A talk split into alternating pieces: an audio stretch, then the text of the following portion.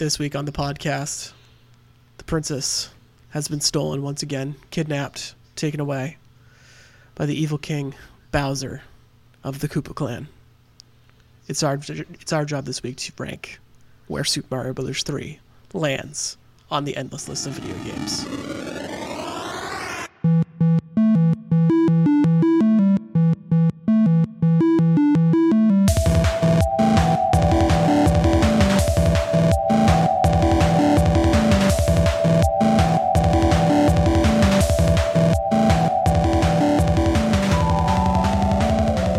Welcome everybody. We're in. I did it.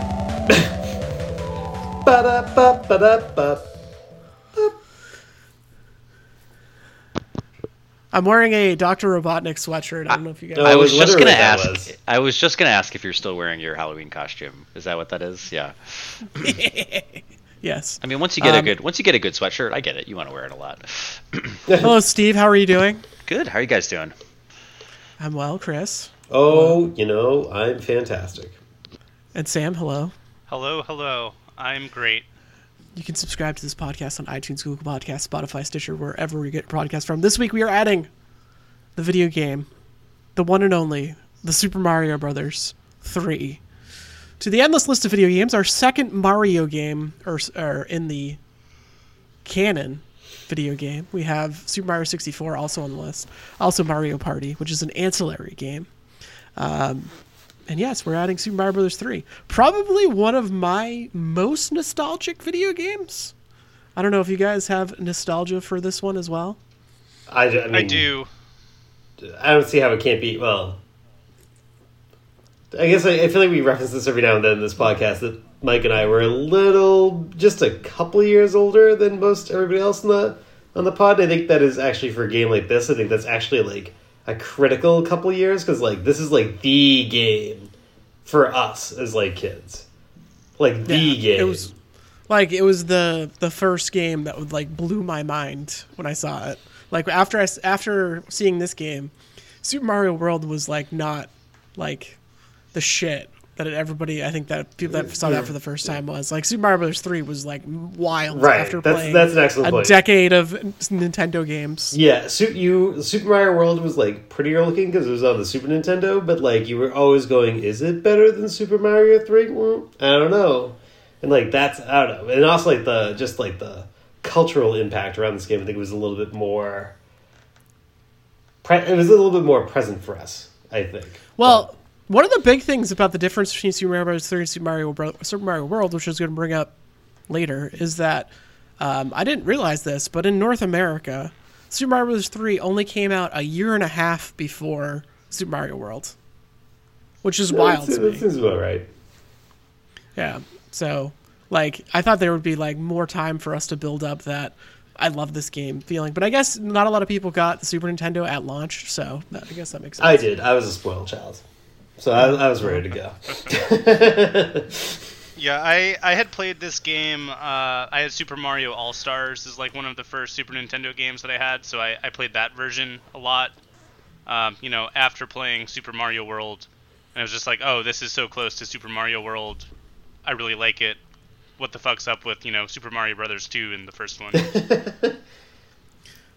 Yeah, for me, I, I do remember playing this game as a kid, but I think Chris, your point about like being a little bit younger, like this this wasn't like a game that I played or that I like have a ton of nostalgia for. I, I remember playing it and not being able to save and that turning me off like immediately, being like, What? Like I'm expected to beat this whole game and I'm supposed to sit here for four hours and play this game? Like why would I do that? And so like I liked it, but for that, that was like always like a, a barrier for me between like new and old games. So it was like, well, if I can't save, I don't want to play it because I feel like I'm just not going to be able to beat it at that point. God, so I, I, it- it- I, it do, is- I remember I remember that like being tied in my brain playing this. So I was like, this is fun. I like this. It's Mario. It's cool. Um, but I see no reason to keep playing it because I can't save. So I'm is, never, it is wild. the 'cause, whole Like we're literally just talking about just like you know two three years age difference like between us, and it's like how just different the video game landscape kind of kind of shifted. Yeah, like I didn't I didn't really expect Super Mario Brothers 3 to have a save back then. Right, You know, that was right. like I was Right. I was shocked when I saw that. I was like, it doesn't save. How do you play it? I don't know. What? How am I supposed to do this? It's It's like, So- sup- and it's like surprisingly long too. It's like a if you play it straight through and you don't know what you're doing, it's like four or five hours. You couldn't save at all. Like even if you lost your lives, you'd have to go back to World One. No, No, if you you, if you lose your lives, you start back at the yeah. You continue. You start back at the same world, but so you start back at the same world, but all the levels are not beaten, but the castles are. So when you unlock the castles, it's kind of like a Dark Soulsy shortcut thing. Ah, yes, the original Dark Souls, Super Mario Bros. Brothers that- is Three. that Dark Souls on the, on the bingo card? Is that Dark Souls? That uh, we're gonna hit it again when you say, "Well, this isn't like this game," but but no, like the shortcuts yeah, you are gotta put very. a, you gotta put a dollar in the jar. I think for that. I think like you know for the people listening that are like closer to uh, myself and Mike's age, it's kind of like this was a game that like you know chances are like you're going to school talking about this game, like the warp whistles like aren't like they're a secret but like not a secret. I like they're like talked about like a Nintendo Power, which like you probably went to school with like a couple people having Nintendo Power and like talking about it. Like this is like I playground talk. This is like yeah. you know like this is like it's like on TV talk about like the warp whistles. I mean, it's in the Wizard, which I'm sure we'll talk Right. about. Like like Yeah, they, they- reveal the warp whistles, like stuff like that. Like so it Cultural. Yeah, It's, it's, like, filtered it's, into the it's, culture. It's soaked into like your everyday childhood. I still remember when my cousin showed me that you could duck behind the block in world in in level three of the world one, and you could run behind the scenes. My fucking mind was blown because he was like six years older than me, and he probably had like the strategy guide, and I was like, "Oh my god, you can do that! That's so cool. Yeah, cool!" I remember being at like shit. somebody's like birthday party, like where they show like that trick where you could go behind it and like you got a room full of kids down to like a basement. to Go like, dude, look at look at this, look at this, look at this. Like that's like yeah, it's such a weird like community childhood gotta be- experience. That's got to be like the most famous video game like trick or hidden thing, you know? Like everyone knows about that, and like it's referenced in a lot of other games. Like Celeste has a uh, uh, a strawberry that's hidden behind something like that, and like as soon as you see the white block, you're like, oh, I know exactly what to do here. Mm. Yeah, what what you're describing right now, and this is going to factor in our conversation later, I'm sure. But like that was my experience playing Super or uh, Mario 64. Basically, it was like, whoa, this is huge. Like talking about it at school, blowing my mind, showing me like a world of video games that I had not experienced before, being like, this is pretty revolutionary and like a cultural moment. Like what you're describing for Super Mario Brothers 3, that was that was my experience with like 64. Yeah. It was it was my experience with Super Mario 64 too. Yeah, Like, well, that's why it was- But it was like it was the first one for me. You guys had had. Yeah, uh, yeah, yeah. well, it's funny. It's like I feel like Super Mario World didn't really have like that level of like childhood like cultural uh, moment, but like Mario sixty four and Super Mario three do. Which yes, I think that's a probably a preview as to how this uh, this episode's going to end. But Sam made a good point though. Like looking at Super Mario Brothers three and comparing it to Super Mario Brothers one and Super Mario Brothers two is interesting because here in the U.S. we got the uh, reskinned version of Doki Doki Panic, which I think a lot of people, if you're listening to this, probably know about that. But it was a different game when it came here. It was reskinned, um, and so Super Mario Brothers 3 came out and it references all of the stuff in Super Mario Brothers 1 never references Super Mario Brothers 2 at all. and you're like, "What?" And then, then it's funny cuz in the All-Star version I noticed that all the kings are uh, transformed into Super Mario Brothers 2 uh, people instead of being the like animals they are in the original. So like tried to filter it back in and I think World 7's king is also Yoshi. Um, which is funny. Um, but yeah, so like they were an interesting time. Like they made Super Mario Brothers 2, they made it different for here from there. So they had to like incorporate stuff and change it up a bit. They like added so much to like what we think of Super Mario Brothers in this game, like just things that we we now like totally think about like overworlds were first introduced here. Um, Super Mario the P speed and flying is like a thing that's in every 2D Super Mario Brothers now. Um, it's in Super, Super Mario World, Super Mario Three, Super, New Super Mario Brothers. Um, it even is in some parts of uh, some of the 3D games as well. So just like so much, the raccoon, the statue, which is referenced in Odyssey, um, this game added a ton. It was like groundbreaking, and it was just a ton of new content for you in Super Mario Brothers. It is kind of funny to think graphically, like how like us having Super Mario Brothers two in the U.S. like as it was, like Super Mario Bros. three didn't feel like graphically like a huge jump. But imagine if you just went from Super Mario Brothers, Super Mario Brothers Lost Levels, or like True Super Mario Brothers two, and then you you go from those graphics to Super Mario Brothers three. What a Yeah, it must have been huge leap! What a huge Yeah. leap that is. Yeah, um, one of the reasons why they made Super Mario Brothers 2 different in the United States was because graphically they thought the original Super Mario Brothers 2 was wasn't gonna be gonna cut it. They didn't want to put it out because it was like the same thing essentially. Um, so that's funny. Um, I do want to try Doki Doki Panic. I want to get off for the disc system. Uh, there's like different if you have to play through it four times to get the true ending and stuff. It's kind of kind of wild. I was watching- I want to play that game. I was watching a little bit of the uh, the gaming historian doc about this this game earlier, and they were talking about the whole you know the whole progression from one to two to three, and how two felt like it was just like extra levels for Super Mario One. Um, and so then you know the original creator of, of Mario comes back and has got his team, and they're trying to figure out how to design Super Mario Bros. Three. And apparently they were looking at an isometric design for a little while too, because they wanted I to different they wanted to differentiate it so much, and they found that like the you know the perception of like the jumps and distance was was off, so it was harder to do the platforming, and so they abandoned it. But then they were looking at like all these different ways to differentiate it from from one, and it's like all right, we can't we can't just build the same game again. Like as much as people love Mario, it needs to stand out on its own, but still feel like Mario too. Just interesting that you know they kind of for something that feels so established now as like a formula that like there was this point where it was like man we're riding this huge wave of success and we came out with this sequel and people were kind of they kind of shrugged about it and they're like sure this is just more of the original. And they were at this pivot point where they they put all these elements into this game that like set up the rest of the Mario canon like for years and years to come. And like you know it's Mario now. Like this is all established. There's like a thousand Mario games and, and ancillary games like uh, Mario Party you know um, Yeah, I, it's it is funny because like the entire '80s. So in Japan, like Famicom was like the thing. The, the NES called Famicom. Famicom in Japan. Famicom was like huge, su- hu- super successful. In like '87 or '88, NEC put out the PC Engine, which turned into the TurboGrafx in the United States, and that rose in popularity a ton. Um, and Nintendo saw them as an incoming competitor, so they were like, "All right, fuck it, we're gonna put all of our chips on the table." This took two years to develop, um, and they were like, "We're gonna make this the ultimate Mario game, so that people are we can just kill the PC Engine where it is right now." And so, and also the Genesis was coming out soon, so they they, were worried about that.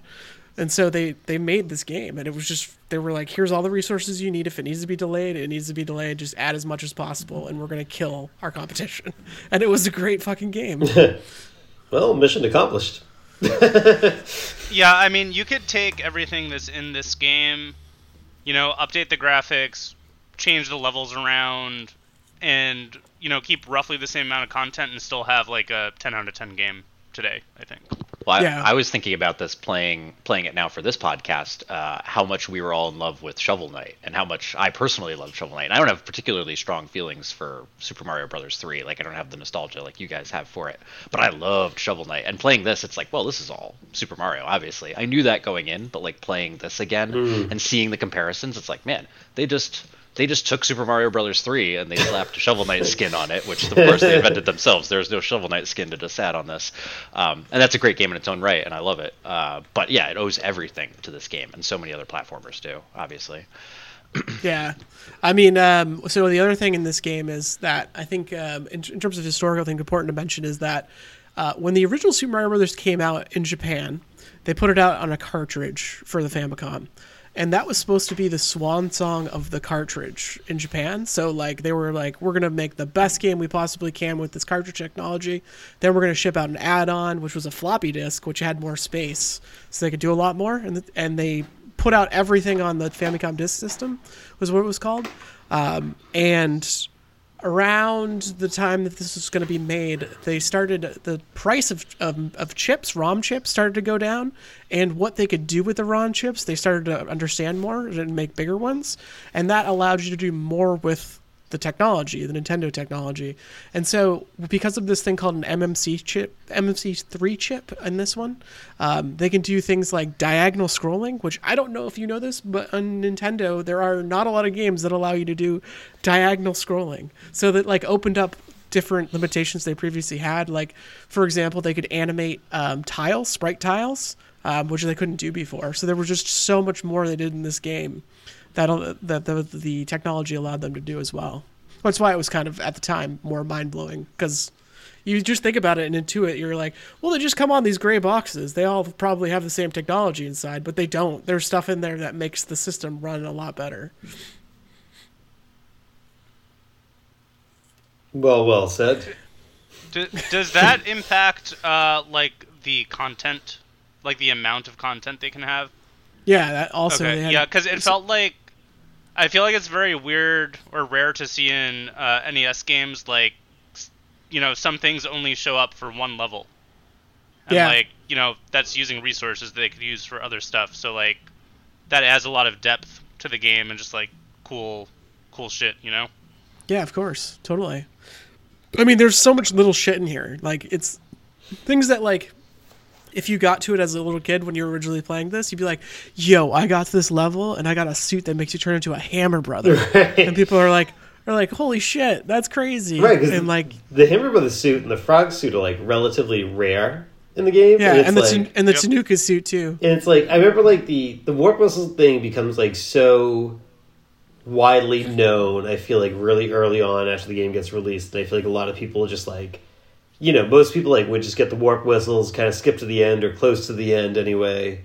But it's like you know I remember like we would talk about stuff as like kids going like, well, did you go to the giant world because like you know, like the question blocks are like huge, and it's like all the, uh, the enemies are huge, and it was like it was so like visually striking that like But it sounds like something that somebody's making up, right? right, It sounds right, like something Just right, that's thinking that. right, and then it's Yeah. like then it's like, but like I remember like as a kid, I used to always play the sky level because it was so cool looking that I was like, Yeah. well, even though I can skip this, like I want to play it for how cool it is and how fun it is, and plus it was like the only world where you could get the um like uh what do they call it? like the teddy bear suit you turn into the uh the statue. Tan- Tanuki suit. There you go. I was just thinking about Butters when he was, uh, you know, gets dressed up like a, a bear by Paris Hilton in that South Park episode. But uh, and then it's like, but then I also remember everyone universally going like, "Oh yeah, World Seven, the pipe level, yeah, that sucks. That was like Yeah. way too hard, not fun." And everyone just was like, "You got to dodge that."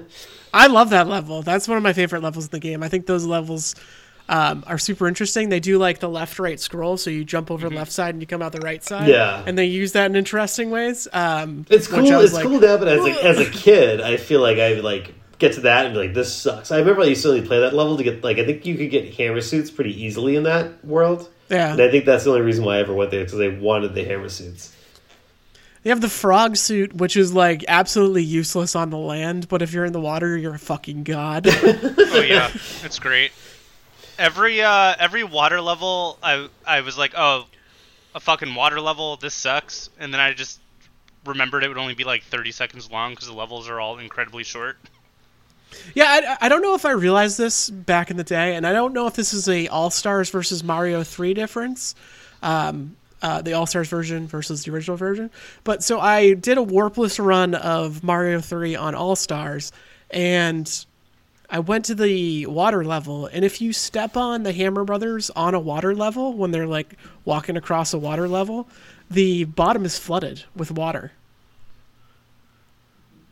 Wait, say that So if a, What? So if, if a ha- if a hammer brother is on a tile that's a level that's a water level that you've already completed, if you hit the hammer brother instead Oh, of having oh, it just oh. be Like the overworld, the overworld, right? yeah, yeah, Okay. Yeah. okay, yeah, yeah.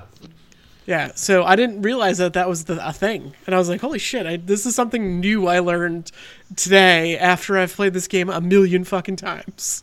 This just blew my mind. That's probably a scenario that I uh, probably And that's not very uh, that's very Dark Souls, wouldn't you say? Uh, there there also is like there's stuff that you like rarely see in this game. So they have bonuses which are cool. Like you get a house and you can get items that you can use to help yourself, which I thought was cool at the time. It kind of helps you progress. Um, so if you really get stuck, you can use an item. Um, but then they also have like there's the end chip with the the card game that sometimes appears. Um, so that's fun where you have to do the matching card game. And then there's also like a very very rare coin ship So Oh, sometimes yeah. a ship will appear on the map that's a that is just filled with coins, and it's an auto scroller where you just collect all the coins, and it's like super rare, and I don't understand how it triggers, but I've seen it a couple times. Oh, There's it has something to do with your clock. It has something to do with your clock and your coins. Uh, Th- There's also uh, white toad houses apparently that will just show up and you can go in and get an item, and they're not like the regular toad houses that are around. oh, I've I've never seen that before. Yeah. Really? Interesting. Yeah. Yeah, I was reading about it on the net today.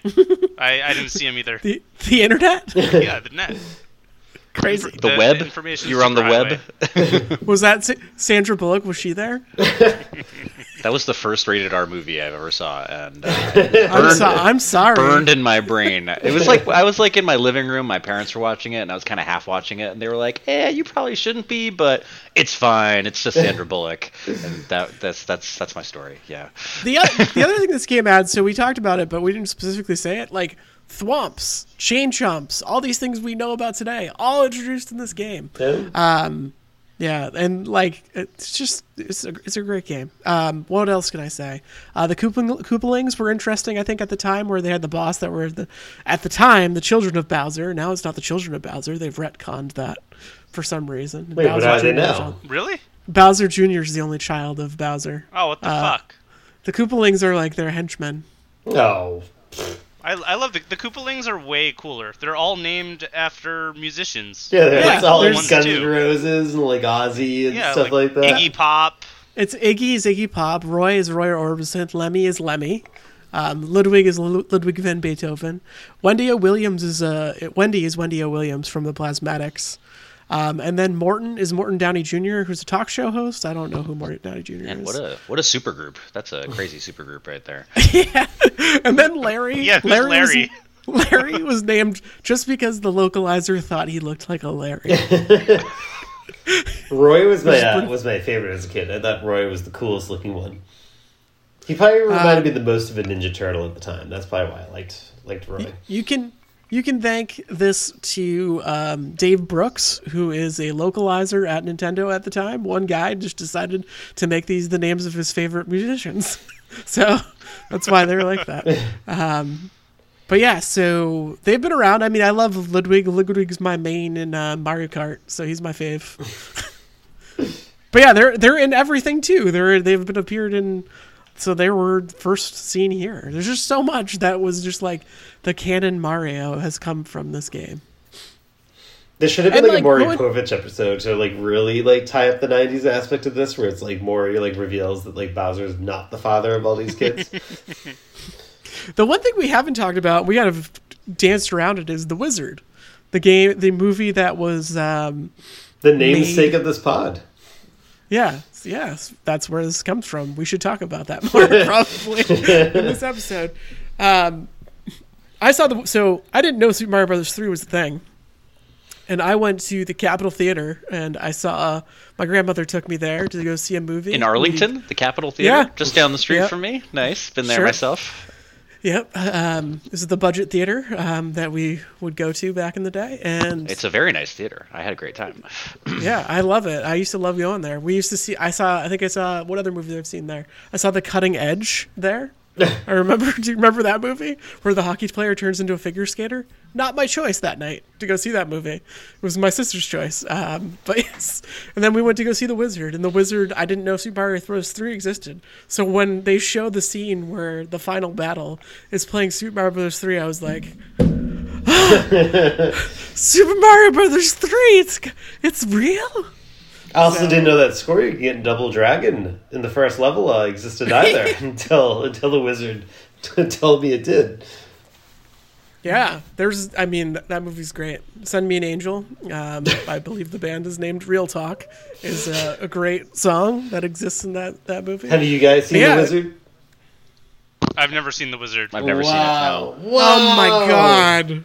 I've never seen God. it. I Well, we were talking about, for, uh, we were talking about it as a It's So potential movie for uh, for like for the holidays, you know, coming up, and I don't know, maybe we should do it. I think Maybe it counts do because like it's like even though it's, It's- not based on a video game, it's literally a movie made to market a video game. So, Right, yeah, like- and it's and it's and the plus- podcast, uh, the podcast namesake, Yeah. and like it could be a very special holiday episode. You know, we watch we watch The Wizard, you know, something like that. a celebration Yeah, of the podcast, Yeah. if you will. yeah.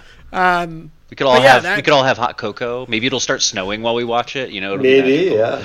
yeah. that movie was not in the original plans when they were developing this game for it to be a Super Mario Brothers 3 movie. In the middle of production, they approached Nintendo and were like, "Yo, listen, we we're doing this thing. We're making this movie about video games." That the person, the producer who wanted to make this game, said he wanted to make a Tommy for a younger audience. Um, so the the Who movie, The Who, Tommy. yeah, yeah, interesting. yeah. That that's the story behind the Wizard. It makes Yes. sense with all the video I game mean, playing. that's- Just swap that out for pinball. Yeah, okay. Yeah, I mean it's not too far off. So so yeah, so they they wanted to do that, and so they made it. And um, Nintendo was like they had to delay this game because of I guess there was a chip shortage at the time, um, so it didn't reach the U.S. until like a year after it was in Japan. And the Universal came up to them and was like, "Yo, do you have a game that you want to promote, and we want to put it in this?" And so the movie company actually paid to license the game footage from Nintendo, and they used it as a marketing um, event essentially. Yeah, Which is great. I mean, the movie reveals the warp whistle secret. Yeah, yeah. So that's I mean they had to have been like we want to show this in the game. They had creative control over the movie. Nintendo did. They could they could veto anything that was in the movie. In the As whole part of movie. their yeah, as part of their licensing deal. So like if they were like gonna badmouth Nintendo for whatever reason, Nintendo would be like, nah. That's why when at one point, um, what's his name, the character who's like a big deal in the '80s, Fred who's the older Savage? brother.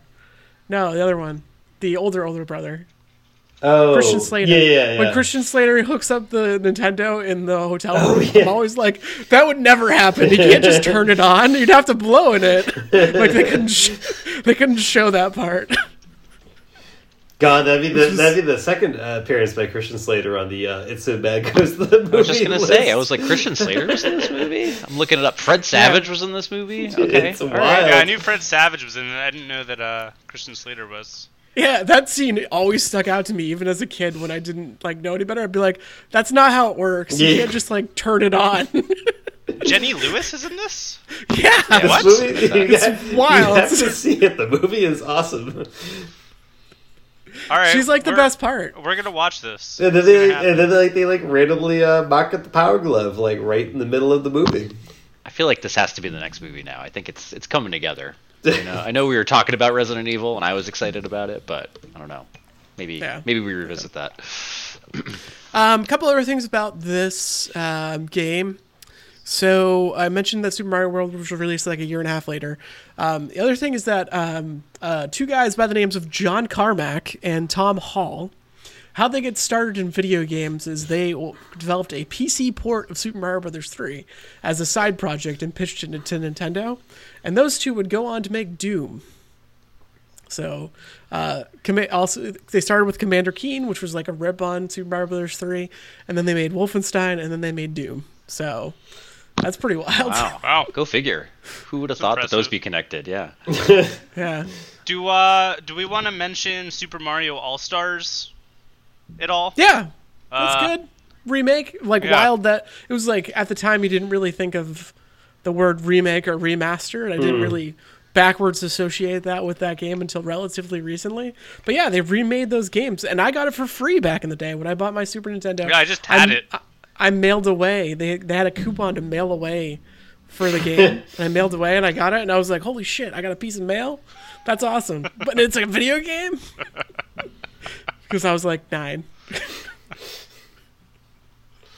Um, but yeah, All Stars was great. It- like I played the shit out of those games, and I think that's like in thinking about it when I was playing that game, I was like, you know, I probably like retro games a lot more because I played Super Mario All Stars back in the day, and I was like, wow, old games can be good still. Steve, was your first exposure to Super Mario, Super Mario All Stars as well? Uh, I couldn't tell you, to be honest, whether it was that or, or the original. Hmm. Um, because I, I mean, as I've said before, I did not have a console until the original PlayStation. So up until that point, I played plenty of video games, but it was always like at a friend's house. So like, friend had a Genesis, I would go over there and play Sonic, and I would play those other games. I had friends who had Nintendo, and I'd play Star Fox, and you know, I'd play some Mario. Mm-hmm. But I was always kind of bouncing around and whatever people had, and you know, if I was whether it was like a party and I was just like killing times with all my parents, like you know, went off and did their Yeah. thing. It was just like always limited amounts of time playing these games as a kid. So wait, when was your like? Do you prior to recording this episode, did you have any period of time where like you were like, oh, I'm playing all the way through Super Mario Brothers three, or like was this it? This was it. Uh, I will admit I am not the biggest Mario fan overall. What tends to happen with me when I play Mario games, with the exception of probably Mario 64, 64 is that I play for like an hour or two and then I get bored and I never play it again. Uh, it this is I'm an like- audio podcast, but Mike just visually had a stroke. I saw it. I our- saw on it. He was like, "What?" He's like, "It's like I just told him his religion was wrong or something." Like, so I, Uh, well, so Not the not the worst comparison. so this, I, I know. Not so much for the ranking discussion, but I guess for right now because this is I, this is very interesting because like we have like two two people on here that are like this is like their childhood, right. and Sam I think is somewhere in the middle, and then like this is like you're kind of playing it really like the in depth like for now for this podcast. So like Yeah, I'm, what- I'm interested in the history. Hmm. I'm interested in the history of this game and its im- and its importance. But like as a game itself, it, it's you know it's not going on my hit list, like my personal hit list. Um, so it's just that's just how it is. I it, it I always whenever I play a new Mario game, I'm like, oh man, Mario. Okay, I'm gonna get into this right now, and then I'm like, is all seasoned. cool, cool. So there's more stars to collect. So and it's like I had a great time doing it for an hour, and then I just put it down and I don't play it again. Hmm. This doesn't do I- that though. It's just levels. There's Yeah, this like, one, well, I will say, collect. I will say, I was actually, I kind of came in like, you know, thinking this game, whatever, it's probably overrated, and because I had only played it like years and years ago, it's been forever since I picked this up, and I had a good time playing it. I will say, like, it moves, it's faster. Have I'm playing it on the Switch, so like having the save states and being able to do that is helpful. That also got me through Super Metroid. So those kind of quality of life upgrades definitely kept me moving through this. And just it's you're right, it's a fast pace it's a fast paced game. So like also myself having played more video games in the meantime from the last time I played this, like appreciating Shovel Knight, that helped me appreciate this too. So, you know, I'm not I'm not trying to throw cold water all over this game, but it's not it's not a personal standout for me. I will say something that I discovered in this this time time playing through it, and I played it through it I like can't remember how many times, but in this time playing through it, what I found is that um, so the levels are really short. And thinking about it, like compared to other Mario games, most of the levels are very particularly short. Um, I think. Um, and then the other thing, which I thought helped with moving through the game, um, so I don't think it's necessarily a bad thing. But the other thing that I felt is that you know I've played Celeste recently and a bunch of other platformers, and the thing about platformers is you can't have a lot of friction. Like when I say friction, I mean like Celeste. When you die, you get right back into tr- your next try, and it's very satisfying to just go go go go go go go as fast as possible. And I feel like there's not a lot of friction in this game, and I also think it helps that this game is not like the most hardest game uh, until like maybe World Eight, where it becomes kind of hard. But this game's pretty easy to just kind of fly through, in my opinion. Yeah, and that was probably something that stood out to me when I was a kid too. Is that like I wasn't as good at video games when I was playing this when I was like what six or something like that at some friend's house. So I was probably struggling and not being able to save, and I didn't actually own the game, so I had limited time with it, and so it just never it never stuck for me um, in that sense. And and thinking about it, I think like uh, one of the key aspects that makes this game great, the, the friction for, for first one, how how you feel in moving also feels fucking like on point. It's super tight.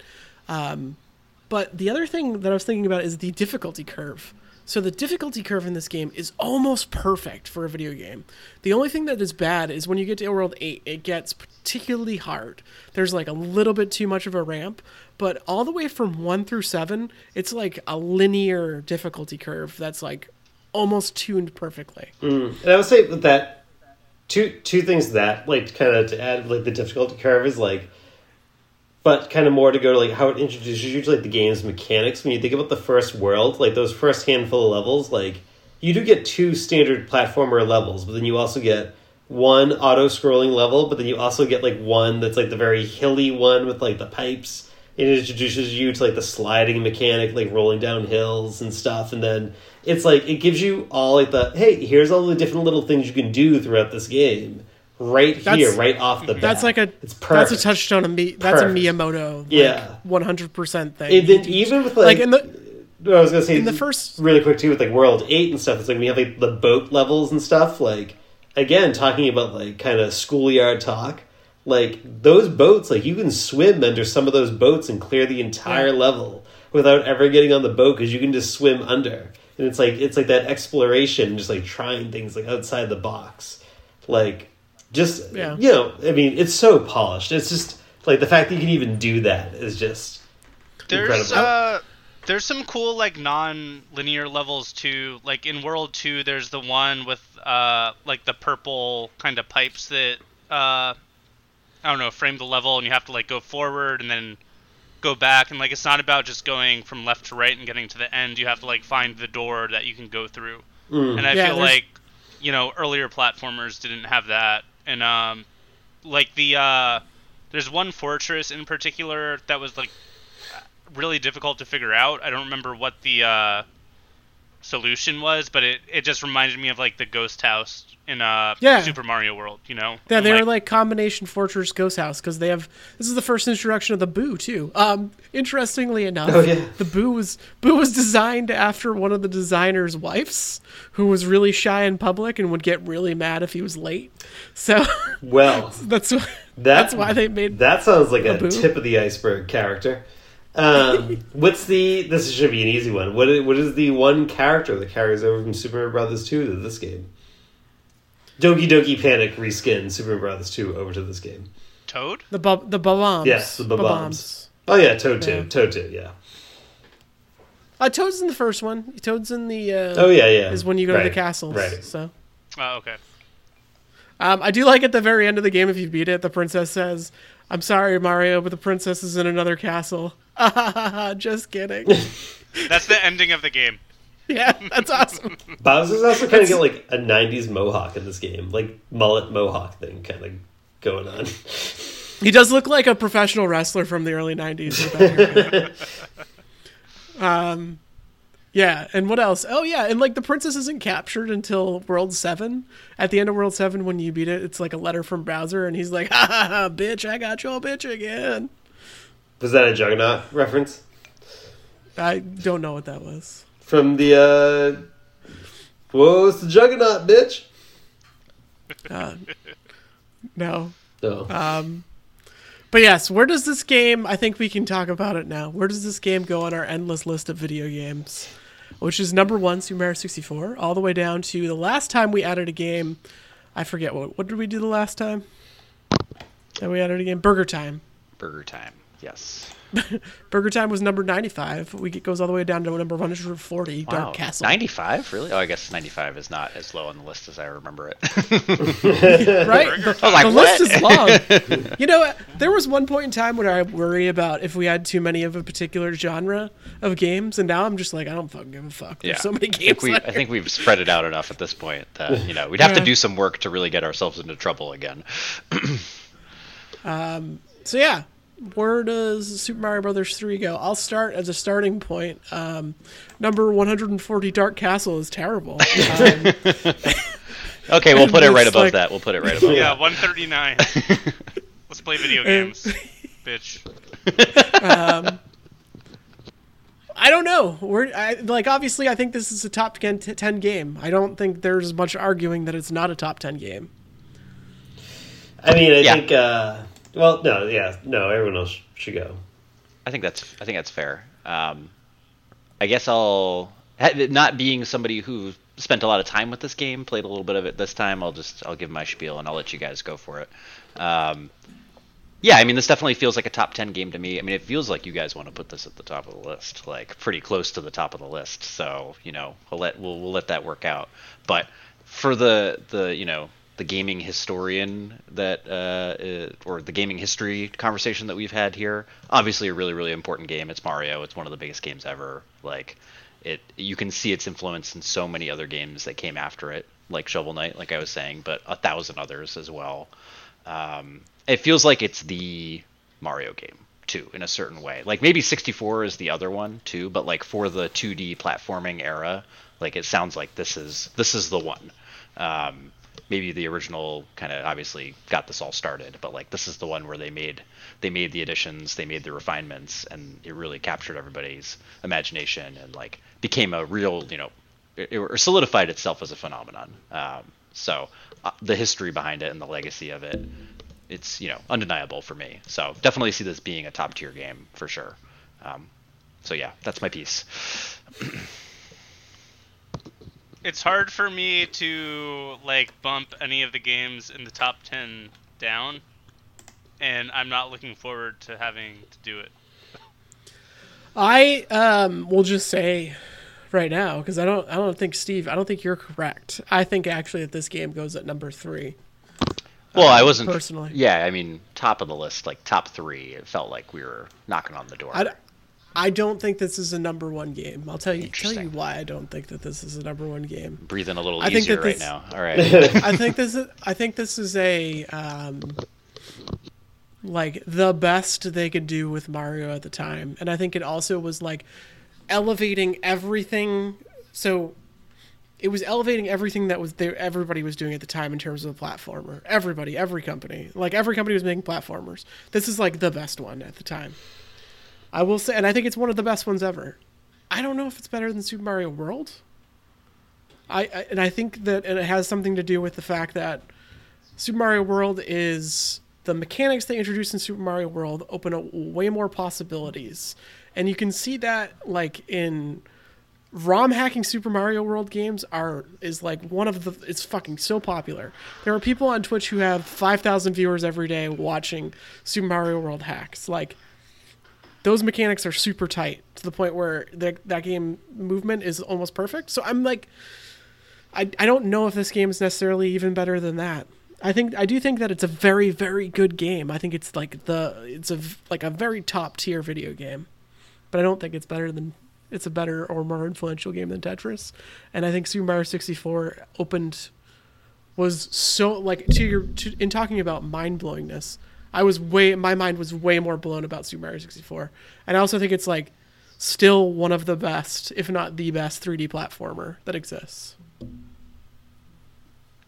yeah, just to respond to that, I mean, I, I, I that's that's what I was thinking in the back of my mind is that like obviously I have the the bias of that was the game that I played versus three, but like the the leap from 2D platformers and that whole era to 3D and the era of Nintendo 64 and PlayStation and like these 3D worlds and how pivotal pivotal Mario 64 was to that. Like that just seems like a greater technological achievement for for one. And they weren't and they weren't working like Super Mario Bros. 3 was working on a template of improving Super Mario Right. Bros. 1 and making that perfect. Exactly. And this was just a first initial attempt at a 3D platformer that was extremely good. So Mm-hmm, Yeah, that's why I think it's exactly. It's a it's a better version of a previous game, whereas Super Mario 64 is still Mario, but it's it, for all its intents and purposes, it is the first game in a new kind of series of games.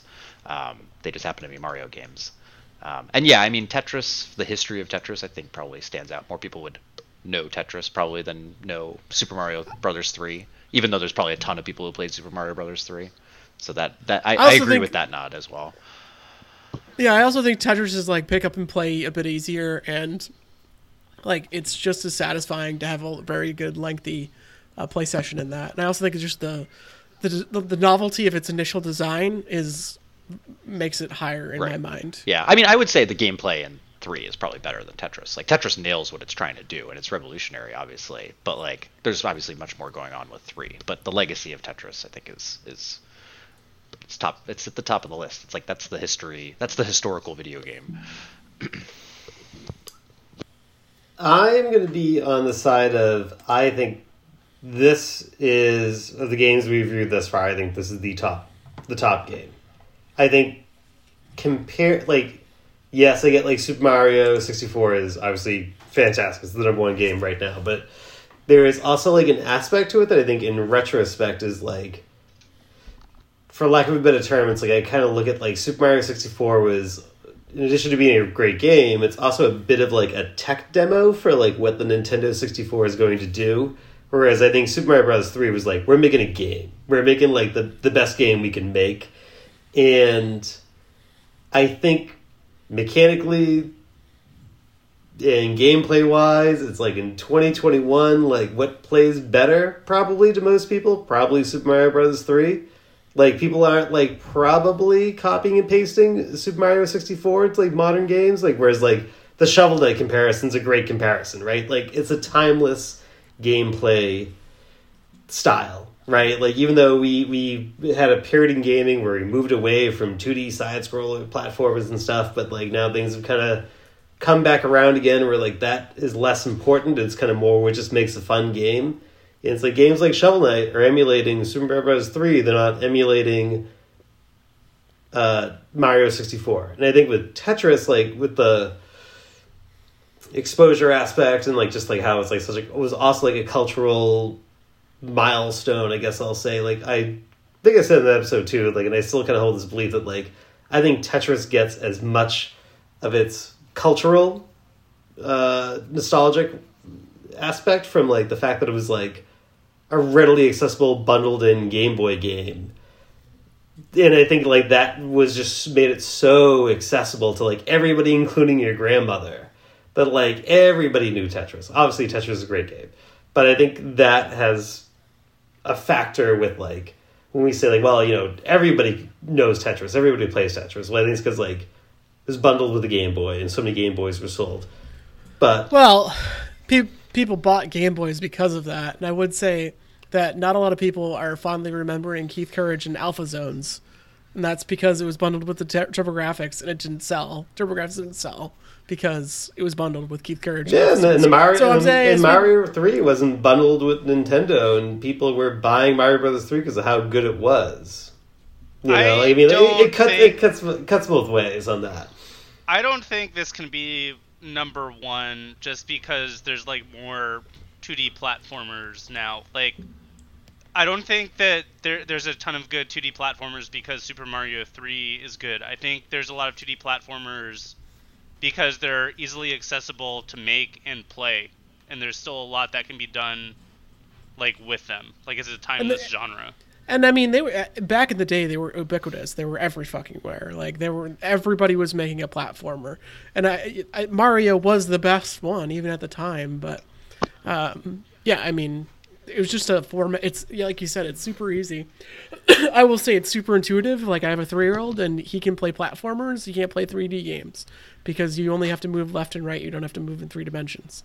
So like yeah, they're like and I think Super Mario Brothers, the original one, like was a showcase and how you can design a game to introduce people to a concept without showing them words that they have to read.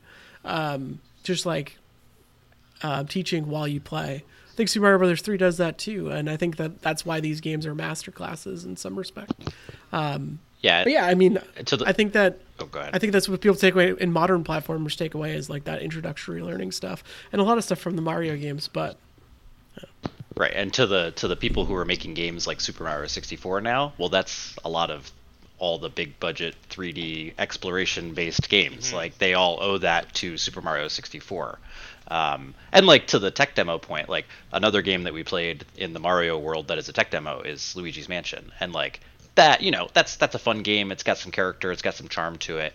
It's relatively simple and straightforward, and fits the tech demo description, I think, a little bit more, even though Mario 64 obviously is a tech demo just by the fact that, like, we're displaying all this new technology that the 64 is capable of, and, like, this is our launch game, and look at what it all can do. But it is a full, complete, fleshed out game, too. It's not like Luigi's Mansion, where it's just like we're showing you what the graphics can do and how you can move around kind of in this like dollhouse space in different directions with the thumbsticks. Like, it, you know, that's a tech demo. I think Mario 64 is that's a that's number one on our list right now. I will I will say like I'm super hyped for Elden Ring. Like I am like for me and I'm not like fronting here. I'm saying that like I like see that game and I'm like fuck, like I really want to play it and I'm hyped for it. But there is no game that will ever come close and I'm always chasing that high of playing Super Mario Brothers Super Mario 64. I'm like Man, I remember I was so fucking hyped for that game, and I will never be hyped for anything like that ever again. so that's where I am. Except for Ocarina of Time, obviously, which is you know, come on. I did at the time. I will say this. At the time, yes. Um, but in retrospect, having played that game on the Wii U with a horrible control scheme scheme, I was like really off put by that game. But I want to. I want to play it again. Yeah. Obviously. So Zelda, Zelda's my Mario. That's that's my that's my Nintendo jam. I feel like I'm hiding in like the dark Metroid corner where Metroid Prime was like my uh, my Mecca. Yeah. That's not a dark I corner. remember- That's not a dark Metroid corner. Oh, it's a Metroid corner. I, but I did remember when I first saw the, the tech demo or the demo of them showing like stuff hitting her screen and like the water on the dewdrops. I'd be like, oh my god, that's so cool. so, yeah, that's where I am on that game. I never played it. I haven't played it yet though. So it sounds like I'm at one. Mike is at three. And it, I am unclear as where Steve and Sam are at. This might be a take the average. So, That's what, I that's, hear what I was, that's what I was setting up there. I want to hear Sam's spiel. My spiel is that I I haven't played a lot of these ones that are actually up at the top.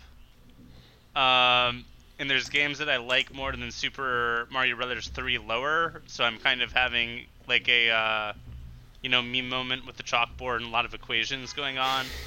I think I like see I, see your cursor over fair. Bloodborne. see I just cursor I right see. Bloodborne, I click it. That's what happens. Just how I operate on the internet. Me too. Steve, where are you at? it's interesting. I thought I was going to be fighting more of you off of, of the number one spot, so I feel like I have a little more, a little more room to gallop here. I mean, I, I said, I said that this is not a personal favorite for me, so I would personally rather play Metal Gear Solid, rather rather play Resident Evil 4, rather play Castlevania.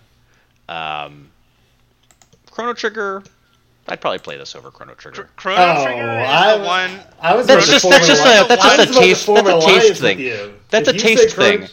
But hold I on, Chris. Allow me to keep going. you you Allow Chrono me to keep going. I would rather also play Bloodborne over this game too, and Bloodborne's below that. So, I mean, it, I'm I'm dropping towards the bottom of the. Oh wait, wait, wait! I take it, I take it back. Did you did you say you would rather play Chrono Trigger? No, I think I would rather play Super Mario Brothers. Oh, uh, but I oh, really never liked mind. Chrono Trigger. Don't The, get me the wrong. alliance is off. The alliance. Is off. Chrono Trigger is where is like the game that I'm thinking about the most in relation to uh, Super Mario Brothers 3 though. Like Yeah, I think 6 is pretty appropriate. yeah. Well, yeah, and that was part of it too. Is like I don't want to drop this too too far, and Oh, I personally, Bloodborne, Bloodborne's my jam. Um, so I, I could I could see a case for it going below Metal Gear Solid, but it's really hard for me to put this game below Resident Evil 4. Yeah, and that's the his, that's the historical and the impact side of the conversation here too. I Is it just I mean, 4? I mean, man, Resident Evil 4? No, I like Resident. No, no, really no. Like Resident. is is uh is Super Mario Brothers 3 4? Too many numbers in all these games right now. I mean, Yeah. if we want to say the influence side of things too, we spent the whole Resident Evil 4 podcast talking about how many over-the-shoulder shooters and action games have cribbed from that as well too. So it's not like that's like a easy throwaway. Um, yeah. I don't know. Yeah, I guess I'll I'll just uh, I don't know if this helps or hinders things, but in this top ten, even though I was making the argument for Mario to be number one, uh, Chrono Trigger is like my favorite game in the top ten. But uh, but I'm also kind of thinking like in the grander scheme of Super Mario Three versus like what I think it's really its peers are are Tetris and Super Mario sixty four, which which is where I was kind of coming from. with My this should be the top game ranking. Personal list, Chrono Trigger is, is the top. This is the top game in this top ten. Yeah, Chris, I do like Chrono Trigger a lot. I want to make that clear. So Mm. I'm not trying to hate on Chrono yeah. Trigger. No, no. I will say that I think I've said everything that I can say. I can't really think up an argument. Um, to I don't think I could think up an argument to convince you guys to go higher than Metal Gear Solid. I, I think that I really like Metal Gear Solid. I like all the games that are in the top ten. Like obviously, um, so do we have? We have But- a one and a three. And Yeah. It's hard to debate these. Well, I guess I have to put a dollar in the jar when I say this, but it's hard to debate these games in the top ten. You know, like these are really, these are all really, really good games. And to Sam's point earlier, it's like it's tough to like start moving them around a little bit sometimes because you're like, It's getting tough. getting I feel like tough. the top five, top five in particular, is really hard Yeah. for me. yeah, Um, I do think that I like coming into this. I like 100% believe that this is a top. It, it on this list, it's a it's 100% a top five game, and just in general, it's probably in the grand scheme of all video games a top 20 game. So I'm like, I want it to go high because nothing's gonna go yeah. not a lot are going to go higher than me for me. Um, Metal Gear Solid is a game that I like really like, and I think that it's great. I think it's groundbreaking in a lot of ways. I think the story is wild, but like, do I want to stop and play Metal Gear Solid right now? No. And this is a, just a me thing. Yeah. Like, but I could pick up and play Super Mario Brothers three at any time. But like, how and many I could enjoy it. how many times have you seen Requiem for a Dream, which is a pretty good movie? I saw it once, and I never want to see it again. Exactly. I mean, Never- never I mean, again. to that point, I point, mean- Mario is uh, taking. Well, Mario Brothers Three is taking place in a uh, theater or uh, stage. I will We say a didn't touch better, that. better The, cur- example. the curtains coming down all that stuff. Mario Three is a play. yeah, it's a stage play. Yeah, That is That's cool. they- I do like that aspect of it. Um, one thing I will say more in that regard for a movie for me is like in terms of it's like a fucking great movie, but I never want to see it again. Hereditary. Oh my god, that would be like an all-time movie for me. But the I never want to watch it again, ever again. Wait, are you saying you never want to play Metal Gear Solid again? Is that what you're saying right now? I feel like we're comparing No, this to I- some pretty I- heavy, like intense I do. movies. uh, to that point, I do want to play it again at some Mario point. Three is 'cause I getting, really getting like compared game. to some odd movies right now. yeah, that's what All right, so like, a long like, ass G- movie, like- like, like Once Upon a Time in the West is like four fucking hours long, and it's really good. But I don't have four hours all the time. The- Mario the- Brothers- the accessibility and the quickness. is, is a movie I would like to see again. Like No Country for Old Men. A movie I would not like to see again. Species. I think I think we're off the rails. I think we're off the rails here. Um, I'm gonna put us. I'm gonna put us my back on the rails. My vote is number four. Number four. Four. Okay. Uh, my vote is. Yeah, I guess I guess I'm okay with four. I, I'm personally gonna say I like. I'm just gonna vote on personal feeling and say eight. Oh. Well, that was. Well, that makes it number four. I just want to go on record and say Bloodborne's awesome. Did you do that math? Did you stop for a second and do that math? I'm Joe In order to Biden. I'm Joe Biden. You're Joe Biden. Which side of the spectrum am I on? Oh boy, uh, I'm on the Bloodborne side. Come to the Bloodborne party. So, uh, do we have a new number four then? Yeah, we, we yeah. lose that uh, that Resident Evil Four at four. I know Hooray! that hurts. That hurts. It's a tough one. You sure you don't want to make it three, Steve? nope.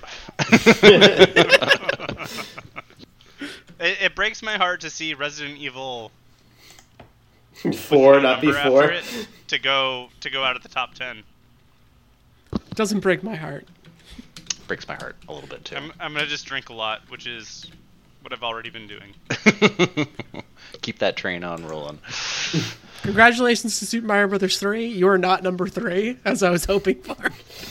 you are number four. If there was a way we could make that three and Resident Evil four, we could have had an alliance somehow, but that wouldn't wouldn't have played. Well, you fucked it up, so. Oh, you know what we didn't do the last time we did another uh, game in the series? We didn't re-rank the other game Oh, I, that we have on the I list. thought that was going to come into play because you guys were, were going to fire for, for number one here, and there was going to be some talk about moving Super Mario 64 down. So I was worried about I that. mean, but I does don't think we anybody want to. to? Does anybody want to talk about moving Super Mario sixty four? No. No. Does anybody want to talk about moving? What, what else we got? Mario Party. There's Mario Party. Mario Party needs to be the new number three. You're right. We got to move that up there. Um, Yes. So we didn't, but we didn't do it for what game did we add? I forget what it was, and I was like, "Damn!" I thought about it afterwards, and I was like, "I probably made the right call on not having that discussion because I wanted that podcast Was, to end." was it Resident Evil 4? It was probably Resident Evil 4. Yeah, yeah, yeah. yeah, It okay. was Resident Evil 4. Yeah, Yeah, okay. Because I wanted to move Resident Evil down, personally. I mean, it's gonna move. It's gonna move. You're right. Like Actually, that top five you know- area, and then now below it, like there's more wiggle room between like six and ten than there is one and five. Oh yeah, for sure. Like the elite elite of the list. I've always wanted to divide the list into like tiers. Um, and I wanted to get your feedback. I don't know how we we gather that, but like, what are the S tier games? What are the A tier games? The B tier, C tier, etc. And I think that like just looking at the list, we have just as an overview here, we have 141 games on here, um, and it definitely like the F tier is like four games, five games, and then like like there's not a lot of F tier games. We need to do more, and like even like eat the second last tier is not that many. We have a lot of we have some C games, but not a lot of games that are like in that bad echelon. I mean, bell curve. Am I right? Mathematics. yeah. Well, that- you guys ever heard of mathematics? I, I guess you're you're correct in that regard. I'm But yeah, I'm laughing because I, I listened to uh, the Ringer NFL podcast, and the host of that constantly is asking people to tier teams in the NFL, and it's become a running joke where they're like, "Should we be tiering this right now? Should we be doing tiers within divisions?" And so that's what I'm. That's I can see we're going that direction on this podcast as well. We're going to be tiering the whole list. yes, um, and then we'll have another conversation. We'll have another discussion point when we discuss the game. We're like, is this game an S tier game or is it a? We, you know, we can eas more easily talk about it. I think about these things. I work in data. All right. Let's make this list more complicated. yeah. I'm like, how can we have more points that we can compare these games? We have like versions discussed, the genre. We can compare them against each other, the year of their release. I- what other things? I, I'm glad there? you think about that too, Mike. I'm an insane person. Yes. What if we tier them uh, on a number-based scale, where each one is sequentially, uh, you know, maybe better or worse than the one following or preceding it? I think we can tier that way. Hmm, mathematics. Let's. Uh, I mean, I think we should sort them alphabetically by height. Is all I'm saying. Oh boy, we're gonna do some transforms up in this bitch. Let's go. um, but yes, we have a new number four. Congratulations, to Super Mario Brothers three. Next week, we have another episode. I don't even know what we're doing next week. Oh, House of the Dying Sun, nominated by Steve. Yes, that's right. That's right. Prepare to be Uh, the bad which guys. a little known indie game that I didn't know about, and I know a lot about a lot of games, and I didn't even know about that game, Oh, and I week, enjoyed it. week off for me. It's a, And I will- it's a quick game, Chris. It's not too late. I got other shit to do. Yeah, yeah, yeah. yeah. Of course you do. All right, we'll be back next week. Thank you, Steve. Thanks, everybody. Thank you, Chris. Thank you. Thank you, Sam. I'll also thank you. Bye, everybody.